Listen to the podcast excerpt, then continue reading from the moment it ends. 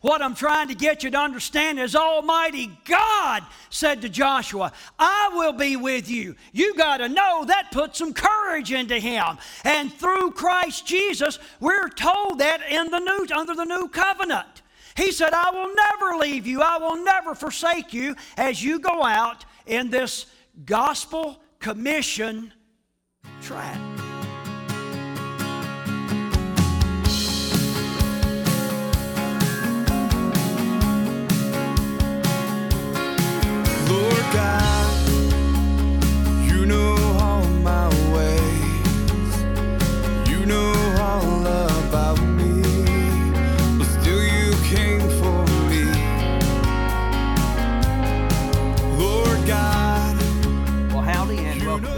Terry Knight, the pastor here at New Life Community Church. I thank you so much for turning us on, and I trust, as always, that the Lord's going to bless you all over the place as we fellowship together here for the next several moments. And let me begin with a question tonight, and it is simply this.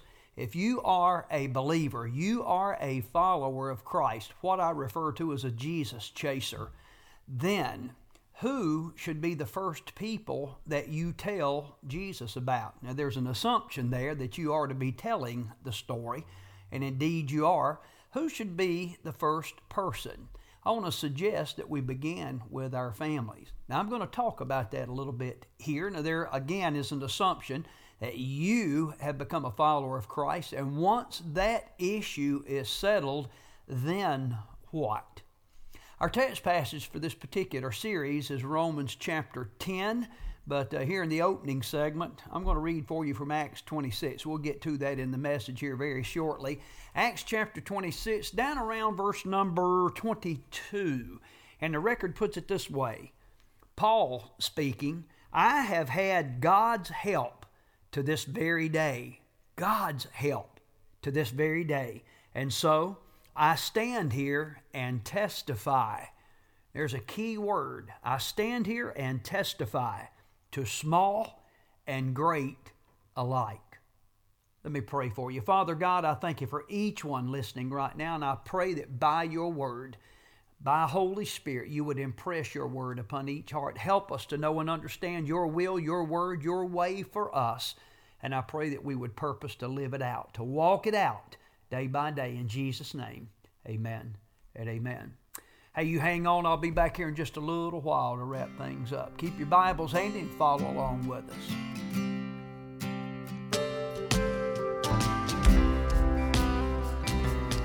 Let's fast forward and take a peek at Paul some decades after his conversion. As part of the appellate process, Paul has been charged with something, and he has appealed those charges to Caesar under the Roman government. As a Roman citizen, he had the right to do that. So, as part of the appellate process, Paul is standing, and I'm headed to around Acts chapter 26. Paul is standing again before a government official. In this case, Festus, the Roman government, governor. And from everything I've read, Festus was just a real goomer. I'm telling you, reminds me of the mayor on the Andy Griffith show. That was Festus. Are you with me? So there's Festus and hold, uh, giving an authority over Paul. Boy, that would be hard to take. And then there is King Herod, the Herods, Herod Agrippa, the second. In most of your versions, it will appear simply as Agrippa, the king of the Jews. And Paul is again telling his story, walking through some of his history of how he come to Christ and what he had to endure as a follower of Christ and trying to help them understand that there is a new covenant in town and whether you're Jew or Gentile, whether you're Festus or King Agrippa, this new covenant applies. He's trying to get them to understand that. Again, this is some 25 years after Pentecost. How many of you know that the average person could have forgotten about Pentecost by then? 25 years later. Paul says something relevant to our teaching. Acts 26 and verse 22. Here's what he says I have had God's help. Now, that wouldn't mean a lot to Festus, but I guarantee you it caught Agrippa's attention. I have had God's help all along, all these journeys, all even this, this trial, which was a mockery if you, if you really want to get down to it. All of this, Paul says, I have had God's help. Can I see your eyeballs just a sec? Wake up your neighbor. It's a good point, a good time to wake them up. So do you. So do I what, Pastor? So do you have God's help. How do I know that? Did I just make that up? You know better than that. Go with me to Matthew 28, first book in the New Testament. We have given there, beginning around verse 18, what we know as one of the great commissions to go and share. Listen to Matthew 28 in the latter part of verse 20. And surely I will be with you always to the very end of the age. Does that bring courage to you? When God Almighty says to you, I will be with you to the very end. Pastor Terry, sometimes it doesn't feel like it. Hey, listen up. I'm not trying to hurt your feelings, but this isn't all about your feelings. Your feelings will mess you up.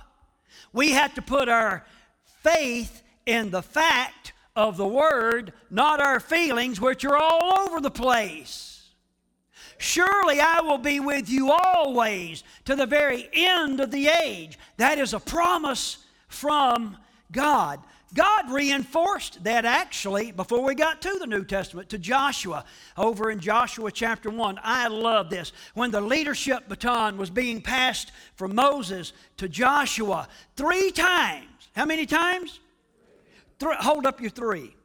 Three times in the opening chapter of Joshua, God says this to Joshua Be strong and courageous. I'm talking to somebody right now when it comes to, to witnessing, when it comes to being bold in your testimony, when it comes to telling others about your relationship with Jesus and what He's done for you. Uh, for some of you, even when it comes to praying and talking to Jesus out loud, you are so timid about that so embarrassed about that. You have no courage at all. And the Word of God says, He's saying to this new leader, be strong and courageous. Well, Pastor Terry, that's easy for you to say. But now I want you to notice God makes it very clear the basis for this courage. Are you ready for this? Joshua chapter 1, latter part of verse 9. For the Lord your God will be with you wherever you go. Now, can you imagine me saying to Logan, stand up, Loganator, please. What a fine specimen of a young man. Say amen right there. Can you imagine me saying to Logan, we're going to some scary situation? Don't worry, Logan. I'm with you, buddy. I got you. Well, that'd bring you great comfort, wouldn't it? Now, if it was the other way around, the other way around, yeah, if Logan says, I got you, Pastor T, I'm like, you go get him, buddy. Yeah, I'm, uh, you know, yeah. You did a great job, Logan, just like we rehearsed it. It wouldn't mean that much to you if I told you I was going to go do something for you. What I'm trying to get you to understand is Almighty God said to Joshua, I will be with you. You got to know that put some courage into him. And through Christ Jesus, we're told that in the new under the new covenant. He said, I will never leave you. I will never forsake you as you go out in this gospel commission track. Are you with me? Let that sink in for just a second. I have had God's help, said Paul. Well, what was it that Paul had help with? That's a good question. Look in verse 22 of Acts 26. Paul says, I have had God's help to this very day, and so I stand here and testify. To small and great alike. The long and the short of what we are called forth to do, church, is give testimony to that which we have seen and heard. What do you mean, Pastor Terry? Number six makes it clear as a bell. Fill this in with me. No matter who you are, look at your neighbor and say, It doesn't matter who you are.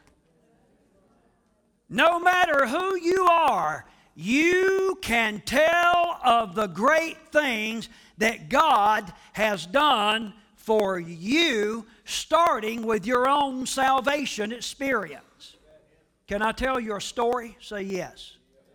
May the 8th, 1973, I made my way from the back pew, trust me, down the aisle to a little spot right there at my home church during revival meeting. I went down a sinner, but I come up a winner. Say amen right there. I was born again that night, and I'm telling you, something clicked in me. I've never got over it.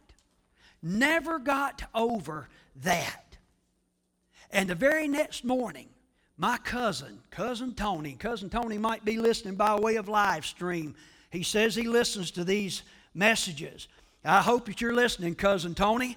But the very next morning, he picked me up to take me to school, riding around, and I says to him, I got saved last night. Told him about that. He didn't have a whole lot to say about that. Because to be honest with you, the reason Cousin Tony picked me up is so we could get involved in a lot of shenanigans. I won't tell him about that, bro. But I was no longer doing those things. But I was trying to express to people in a very awkward way what I had seen and heard. I knew something had happened to me. You can tell that. Well, you know who it was that Paul was testifying to, and I'm going to try to hurry this up a little bit. Look at the latter part of verse 22. Paul says, And so I stand here and testify. I'm telling you what I've seen and heard to small and great alike. Now, for historical accuracy, he was speaking to small and great alike. King Agrippa, uh, Festus, who had complete authority over him in the, uh, the physical realm, but there was also the, the court attendants, there was the servants, there was great and small there that day. A lot of applications of that. Will you consider this application with me? Will you consider when we say, I stand here and testify to small and great alike, that could be taken that we are to testify to our little people? and our fully growed up people. The small and great. I took you there may be some poetic license. Here's a question for you Does it matter if we witness to full, growed adults or three year olds? Does it matter? No. In fact, if more children were confronted with the claims of the gospel, then perhaps there would be less adult sinners. Perhaps. The greatest mission field in the world is our own households. Isn't that true? Listen to Acts chapter 16. It highlights the account of one occasion when Paul was incarcerated. He and his teammate Silas ended up leading this jailer, the Roman jailer, to Jesus. Listen to verse 31 of Acts 16. They replied, Believe in the Lord Jesus, and you will be saved, you and your household. Not only did that daddy come to Christ, not only was that daddy baptized, that entire household, listen to me, beloved, daddy's conversion is significant. Now, I've just let the landing gear down. Got one more study note. Can you stand it? Paul's mechanism, I'm talking about the nuts and bolts of how to do this.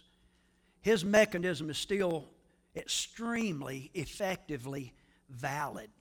Let me give you a couple of other Old Testament examples. I'm just going to hit these. I'm not going to offer a lot of commentary. But if you'd go to Acts chapter 8, you'll find a character by the name of Philip. Philip began with the very passage that this seeker of Acts 8 had encountered. And look at verse 35 of Acts 8. Philip told him the good news about Jesus. What did Philip do? Told him the good news about Jesus. In Acts chapter 18, we're introduced to a character by the name of Apollos, who was a learned man with a thorough knowledge of the Scriptures. What did he do with that knowledge? Acts 18 28, the latter part of the verse tells us he, he, with that knowledge, he proved from the Scriptures that Jesus was the Christ. Just tell people about Jesus and how Jesus has affected your life. Start with your family.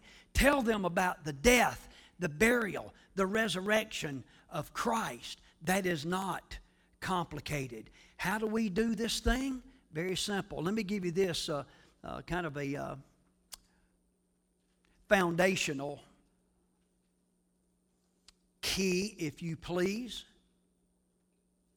Can you be encouraged to pray for lost people? Do you pray for lost people? Can I say this to you with all due respect? 99.9% of what I hear coming out of prayer meetings in this day and age is sick calls. Should we pray for sick people? Absolutely, positively. But also, there's some instruction in the Bible about what sick people are supposed to do. You know what they're supposed to do? Call on the elders of the church to anoint them with oil and pray over them a prayer of faith for healing. But uh, mostly what we hear is just prayers for healing and health and that sort of thing. How much do we hear prayed today about or praying today about lost people? I'm talking about names being called. Did any of you grow up in a church where the old saints would gather before the service and pray out loud and call names? I wouldn't go to a church like that. I would. In fact, I might not be your pastor today if I had not attended a church like that. Pray for lost persons. You can pray with confidence. Here's what Peter said the Lord, chapter 3, verse 9, the Lord is not wanting anyone to perish, but everyone to come to repentance. I don't want you to respond. You just process this in your own spirit. Do you pray for lost persons? Also, fill in number seven with me. Can you be encouraged to pray for courage to be the harvester? to be the worker, to be the reconciler that God has purposed you to be? What are you talking about, Pastor Terry? Look in Luke 10, the latter part of verse 2. The harvest is plentiful. How many of you know some lost people? Can I see your hand? How many of you have some lost family members? How many of you know the, the broad road to hell is, is wide and there's a lot of people on it? How many of you know Luke was telling the truth? The harvest is plentiful. Are there a lot of targets out there? Oh, yeah, the harvest is plentiful, but the workers are few. So, what do we do? Throw up our hands and quit? He tells us what to do. Ask the Lord. That's prayer if you want to write down the Hebrew word there. Prayer. Pray for the Lord of the harvest, therefore, to send out workers into his harvest field. Can you be encouraged to pray like this? Heavenly Father, send out workers into the harvest field and start with me. Isn't it easy for me, Lord, send Brian out in the harvest field while I sit at home and watch the race? Lord, send Patrick out in the harvest field while I go play golf. Lord, and on, on and on and on. Lord, send me. Let me be first. Let me be at the head of the line. I said to you last week, it's very natural of the heirs, the second and third generation, to relax the passion. Boy, I remember some of the prayer meetings we had at New Life 26 years ago.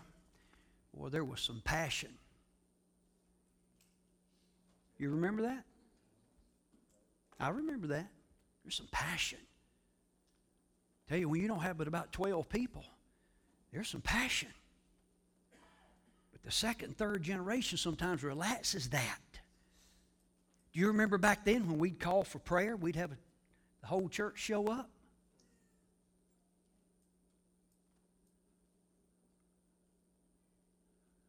I know you want me to close. I ain't through yet. The beauty and the genius of God's written and recorded word is that every subsequent generation can hear it and see it for themselves. Don't we believe that? Wasn't that a great message last week and I wrapped it up with that? Listen, here's the follow up. We got to take it to them. We got to take it to them. Somebody tell me what was on the banner when you come in this morning. Thank you. Anybody else see that? Anybody else remember that? You know, themes aren't worth a plug nickel if we aren't going to be thematic. Get out of here. Boy, what a great opportunity for us to put this into practice this week. Do you know what's happening right here Wednesday night? Do you, does anybody know what that stands for? Vacation Bible School. Why do we acronym everything to death? Vacation Bible School. Here's the practical manifestation of it little children are going to come in here, and somebody is going to tell them about their need for a Savior. Pastor, them innocent little children don't need a Savior. Are you kidding me? Yes, they do. Wouldn't it be wonderful if they could find a Savior as children and not have to be a moron when they're a teenager, not have to wander off and be a prodigal when they're a young adult, not go off to college and go down some broad road that's going to leave them with all kind of regrets? Wouldn't that be great? We have that opportunity here this week.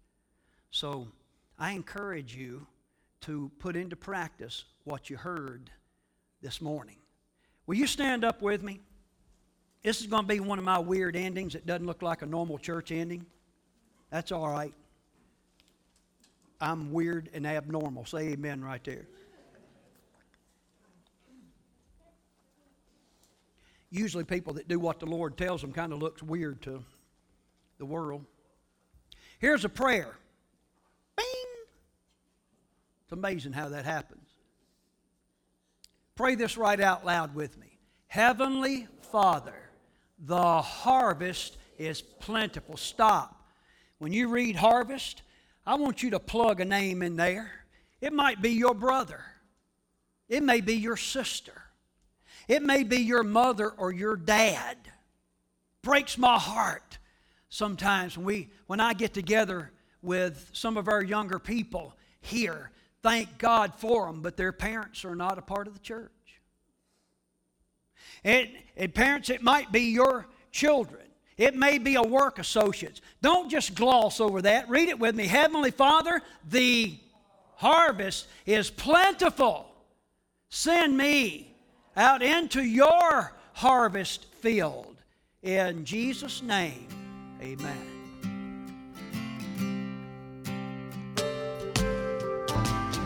Beloved, I'm going to wrap it up right there. And let me say this to you again what we said just moments ago. The beauty and genius of God's written word is that we have it in this form so that every subsequent generation, every generation, one after the other, can read it and know and understand what it says and know and understand God's purpose and plan for their life. That applies to you as well. You read the Word?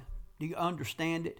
Are you sitting underneath those who have studied it and applied it uh, to their life in some instances for decades? And they are able to wisely share with you some counsel from the Word of God.